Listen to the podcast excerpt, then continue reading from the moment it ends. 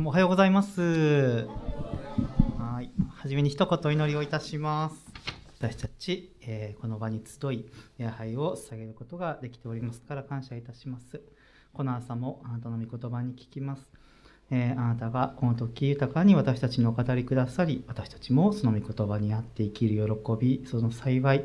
あなたの細い御声にふさわしく聞き応答することができますように助けてください。お委ねしつつ、この祈りをイエス様のお名前によってお祈りいたします。アメン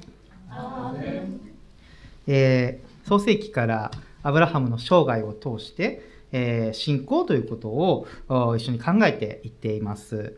えー、前回11月に創世記の話をしたと思いますが、えー、そこから話はですね、ずっと進んでいるんですね。お気づきの方もいるかもしれませんが、いつの間にかイサクが生まれていたみたいな話になっていると思います。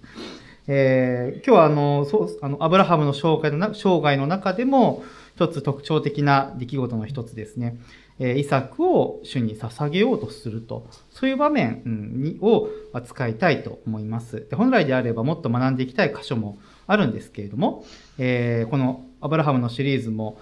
一応今年度でひとまず終わりにしたいなというふうに思っておりますので、そこで今日はそのアブラハムがイサクを捧げるという場面から教えられたいですね。で、今日の今日の箇所から2つのことを考えたいと思います。一つは、私たちの試練をどう考えるか。で、また、改めて、キリストを捧げた父なる神ということを一緒に覚えていきたいんですね。えー、前回から今日の箇所まで飛ばした分を含めて、えー、少しここまでのことをあの振り返りたいと思うんですね。えー、アブラハムは最初神様の祝福の約束を受けて、えー、それからあ実は25年以上が経っている。そういう状態なんですね今ね、えー、彼は神様から祝福の約束を受けその子孫を通して祝福は星の数ほどに増え広がっていく。そのような約束を受けていました。ですけどもその約束はあったんですが待てど暮らせどなかなか子孫を与えられていない。そういう状況が続いていたんですね。忍耐を主は求められていた。まあ、人間的に考えて、奴隷を妻にして子供を設けるということもしたりもしました。本来の意図と違うことをアブラハムは、まあ確かにやっては、やって、することもありました。でも彼は間違ったという時にも、主を信頼するというところに立ち返っていましたね。そんな信仰に主は答え続けます。主はアブラハムたちを見捨てるのでもなく、ないがしろにされるのでもなく、彼を覚えてくださり、顧みてくださった。忍耐という試練の中で、それでも主を信頼するということを選択しているアブラハムを神様は祝福し続けていったんですね。その約束をまたし続けてくださいました。そして約束の子供はついに生まれたのです。でそれがイサクでしたね。えそのイサクは神様からの祝福の約束を継承するものです。イサクによってあなたの子孫が起こされるという神様の約束がありました。主の祝福の約束は長い年月の間でイサクの誕生という確かな形で表されていました。なので、ある意味ではそこが一つの到達点とも言えるような、そういう読み方もまあできなくはないのかなと思うんですけれども、そういったような背景の中で、これらの出来事の後というふうに聖書は始まっています。一応22章ですね。これらの出来事の後、神様はアブラハムに最大とも言えるような試練を与えました。アブラハムに主はこうおっしゃるんですね。2節あなたの子、あなたが愛している一人子イサクを連れてモリアの地に行きなさい。そして私があなたに告げる一つの山の上で彼を全焼の捧げ物として捧げなさい。なんと神様はアブラハムが愛するやっと生まれた一人子のイサクを全焼の捧げ物として捧げなさいと告げたですね。まあ、想像もしないそういう言葉だと思います。まさか、神様の約束じゃなかったのかと。通ならありえない要求に思える。当時の世界では子供を捧げるとか生贄にするというものは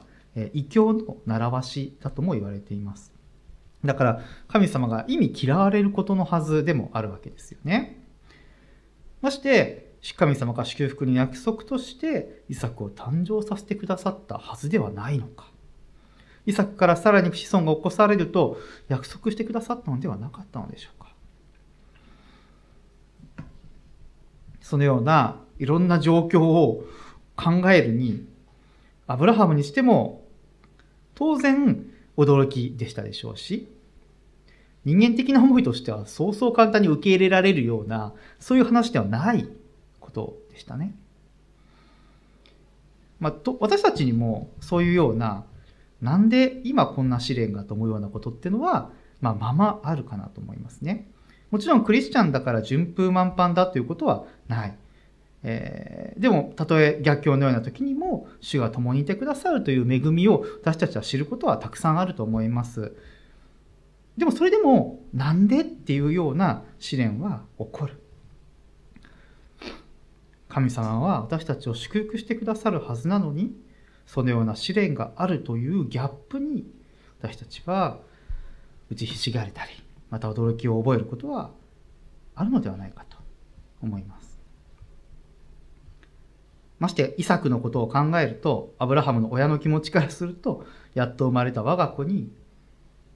我が子を捧げるというのは相当な苦痛ですね。自分の愛する子を自分の手で殺してを捧げるなんて考えられない。神様の意図なんかは分かりませんし、何かの矛盾ではないかと思いますし、神様が言ってたご計画を自分で壊してしまうようなことなので、え、これどうなんのっていうふうに思っちゃいますよね。もしかしたら反論だってできたかもしれません。試練の時にそう思うのは自然な感情です。で、また、ちょっと違う話角度で言うと、またそういう思いを持って神様に投げかけるのも、それはいいことなんだなとも思います。詩篇の作者たちは本当に自分の正直な気持ちを神様に告白していますよね。私には苦痛があるとか悲しみがあるとかまたそれが神様を受け止めてくださってその中でまた神様のふさわしい語りかけやまた導きが示されていくということもたくさんあるかと思います。なのでそういう自然な感情を押さえつけることは、まあ、多分ないんだろうというふうに僕も理解はします。アブラハムも書かれてはいませんが、そのような葛藤はあったかもしれません。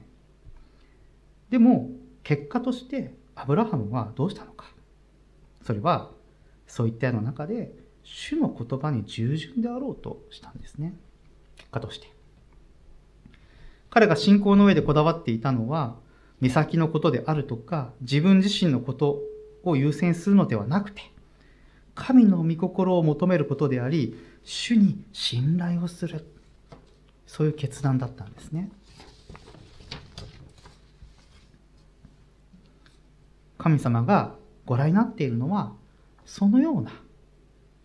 神ご自身を信頼するという姿勢でした。試練の問題を考えるときに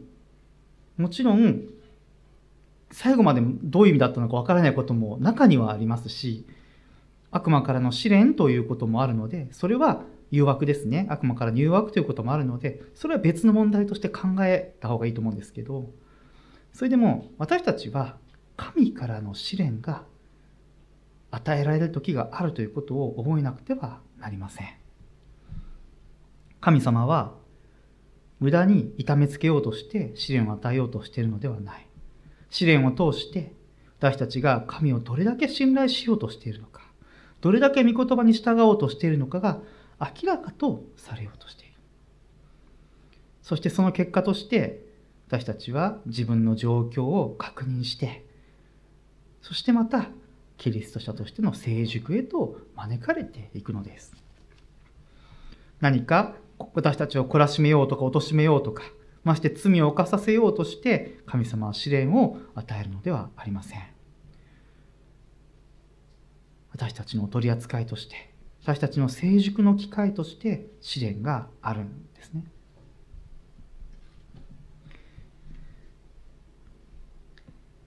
だから私たちが今ある試練の一つ一つということを改めて考えたいと思います。大変なこと、苦痛と思うことは大なり小なり、私たちには必ずあります。その中で主が何を語ろうとしているのか。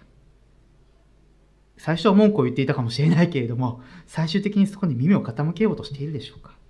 ただ大変だと思ったり、神様なんでと問いかけるのも正直な思いですし、大切です。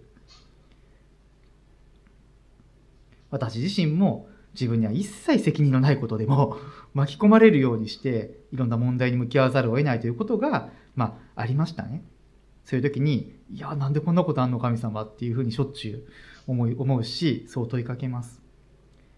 でも、本当になぜという思いで終わることを主は望まれていません。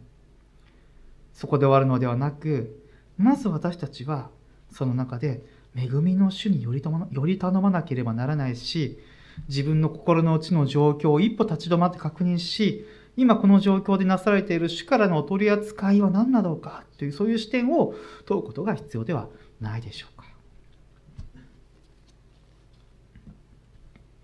主の祈りでも私たちを試みに合わせず合わせない合わせず悪からお救いくださいという言葉が 祈りがありますけれども神様からの試練ということを覚える時に本当に、えー、必要な試練が与えられるということをまたあ受け止めていくことが必要ではないかと思いますね。試練を神様は試練を通してお前が頑張れよと言いたいのではない。より主を信頼すること、頼ること、従うことが問われていくんですね。もちろん何が語ろうとしているのかわからないこともあるでしょうし、えー、人それぞれによって神様が伝えたいことは違ってくると思います。でも、はっきり言えるのは、神様あ私たちの試練というのはただの苦痛で終わるものではないということですね。キリスト者としての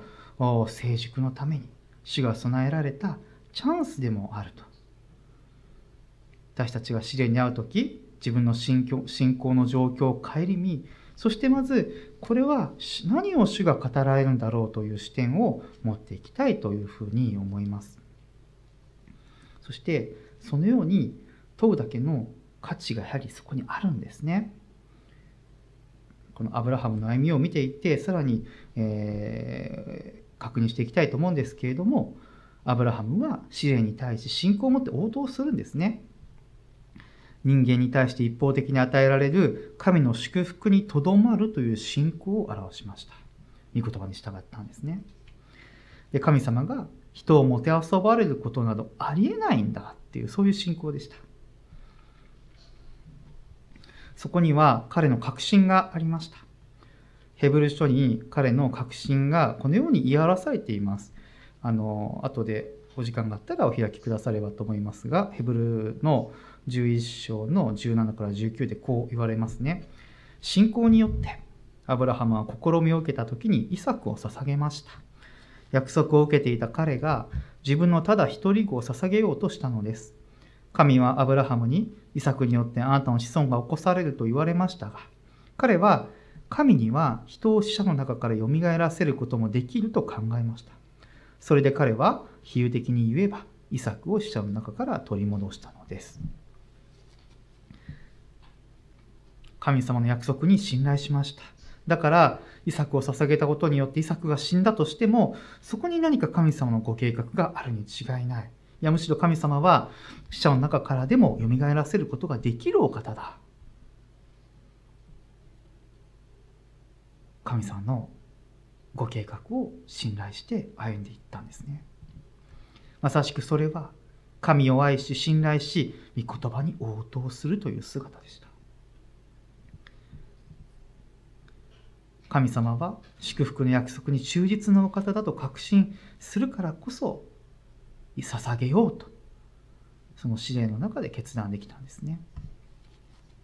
そしてアブラハムは神に言われたようにモリアという地につき同行していた若い者たちを残してイサクと共に山に登りましたそしてイサクを捧げようと刃物を取りほふろうとしたその時です、まあ、アブラハムアブラハムと主の使いがアブラハムを止めました見つかりは言うんですね。実質的にこれは主がおっしゃったということでもありますが、その子に手を下してはならない。その子に何もしてはならない。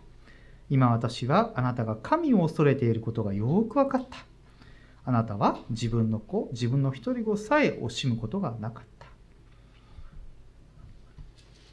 アブラハムの信仰の姿勢は神様にとっても十分だった。アブラハムは神を恐れ、神を信頼していたんですね。まあ、事実上、イサクを捧げたような、そのような姿勢だったということですよね。あなたは自分の子、自分の一人子さえ惜しむことがなかったのです。惜しむという言葉は、憐れむであるとか差し控えるというような意味がある言葉なんですけれども、つまりアブラハムは、えー、人間的な憐れみであるとか、えー、そういうちょっとそういったところにとどまってはいなかったってことですよね。その人間的な視点にとどまらなかった。あくまで死を中心とした姿勢を表していったんですね。信仰の成熟の証がアブラハムに生まれていきましいました。彼の歩みの中で徐々に練られていったんだとも言えますね。そしてアブラハムが目を上げた先に見えたのは、ちょうど角に、角が藪に引っかかっているお羊の姿でしたね。えー、アブラハムは着せずして、主ご自身、あ神ご自身が全焼の捧げ物の羊を備えてくださるということをおっしゃ言っていましたけれども、その通りに主がイサクの身代わりをつないでいてくださった。でこの備えるという言葉は、あの聖書の脚中にもですね載っているんです。直訳が載ってあの2017の版には載ってるんですけど神が見てくださるということができる。そういう言葉でもあります。私たちを無視されない主がアブラハムの信仰をご覧になってその必要を備えてくださった。つまり主への信頼は神からの必要の満たし、祝福につながっていくのだということが表されたんですね。これらの出来事は、アブラハムが改めて主の前にへり下るために十分な出来事でした。彼はその場所をアドナイイルエと呼びました。14節にあるように、主の山には備えがあるという意味です。この備えるは、先ほども同じように言いましたけれども、主がご覧になるという、そういう意味があります。もしくは主の山で主が現れてくださるという意味にもなります。信仰の結果として主の山の備えを用意してくださる。主がそこに共にいてくださる。その恵みをアブラハムは知っていったんですね。アブラハムは何かが何かを得たいから世の成功を得たいから信じたわけではないわけですね。神様に表された祝福の約束を信じてそこに歩んでいったんですね。その信仰に主が応えてくださっている。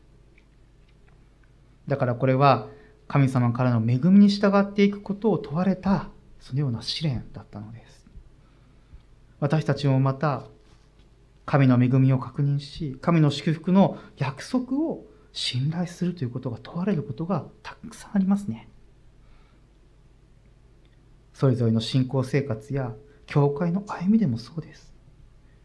確かに苦しい。そう思われる、思わされる、そういう試練の時もあります。しかし、主の祝福の約束は、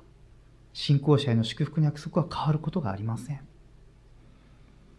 必ず恵みへとつながっていく。私たちは、その主に信頼して歩むことが必要ではないでしょうか。そしてこの箇所には、えー、もう一つ大きなテーマもあります。えー、少し間違えやすいんですが、このアブラハムの従順が確かに描かれているんですけど、それは彼の信仰が素晴らしいということをが言いたいっていうのが、まあ、メインテーマではないんですよね、実はね。死からの試練の意味、そして信仰によって主が恵みを備えてくださるということ、これは確かにテーマとしてあります。そして何よりもう一つの視点はそれはまた十字架とも結びついていくそのような視点をこの箇所から教えられたいと思うんですね。父であるアブラハムが大切な我が子イサクを失うということは神とイエス・キリストの関係をあらかじめ示すものとも言われます。興味深い話ですが実はこのイサクを捧げようとした場所というのはあの新約聖書の時代イエス様が十字架にかけられた場所とほぼ同じというか近いと言われる場所なんですね。まあ、ただの偶然に思えるかもしれませんがでも愛する一人子イエス・キリストを父なる神は実際に十字架にかけて私たちの罪のために捧げたんですね。アブラハムへ主の備えを示しましたけれども神の愛は私たちに惜しむことなく注がれている。アブラハムは信仰のゆえに自分の一人子さえ惜しいと思いませんでした。同じように神ご自身もその一人子でさえ実際十字架にかけて与えるほどに惜しむことなく私たちを愛してくださいました。神であるお方が私たちの罪のために命を捧げる。その計り知れない恵みが表されているんですね。主はアブラハムがイサクを捧げるという行為を通して示していっておりまし示されました。私たちはその恵みにあって生かされています。主の恵みを覚えて、その恵みによって私たちに命が与えられて、そして救われているということを感謝したいというふうに思います。そのこの命を捨ててくださるお方がおられるからこそ私たちは信仰によってアブラハムと同じ神の祝福に今生かされています。そして生かされることができます。この恵みの主に信頼することが必要ではないでしょうか。自分の独り子さえ惜しいと思わず、十字架にかけてくださったお方を信頼することが必要ではないでしょうか。この大いなる愛の中で必要を備えて、その素晴らしさを表してくださる主を褒めたたえていきたいというふうに思います。ただ一方的な憐れみによって、恵みによって、罪人である私たちを救ってくださった主イエス・キリストを送ってくださったこの神様にその恵みに感謝するものでありたいと思います。いかなる試練の時も教会であっても個人であっても置かれている場所であってもどのような時にも私たちはこの主を信頼して進み出ることができるように、えー、その信仰がより成熟していくように祈り求めてまいりましょう。ではお祈りをいたします。私たちの愛する天の父なる神様あなたは皆を賛美いたします。私たちはあらゆる試練を通るものです。あらゆる戦いがこの世にあってはあります。置かれている場所にあって、えー、自分の自身のこととしてもあらゆる弱さや戦いがあります。しかし神様そのような試練の時にあなたがいつも共にいてくださるということまたその試練を通して私たちをより練り上げようとしてくださっていることを覚えて心から感謝いたします。不要な誘惑から私たちをお守りくださいそして必要な試練の時にはあなたなあなたにより信頼して歩むことができますように私たちを静粛へと招いてくださいますようにお願いいたします。十字架の主が私たちと共にいてくださいますから感謝いたします。あなたに信頼をいたします。この祈りをイエス様のお名前によってお祈りいたします。アメン